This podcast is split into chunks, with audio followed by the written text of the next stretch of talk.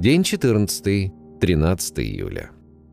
Телевидение, как, впрочем, и радио, и другие СМИ, всегда выдает некоторый сублимат реальности. Я решил не нарушать традиций.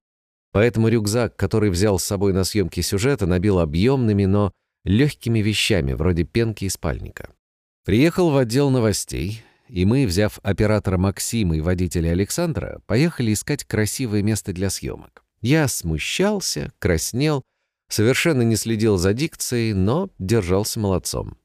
А вечером сюжет показали по телевидению. Здорово. Ну и рожу отъел. Завтра поеду в Братск, чтобы, добравшись оттуда до Усть-Кута, пересесть на железную дорогу.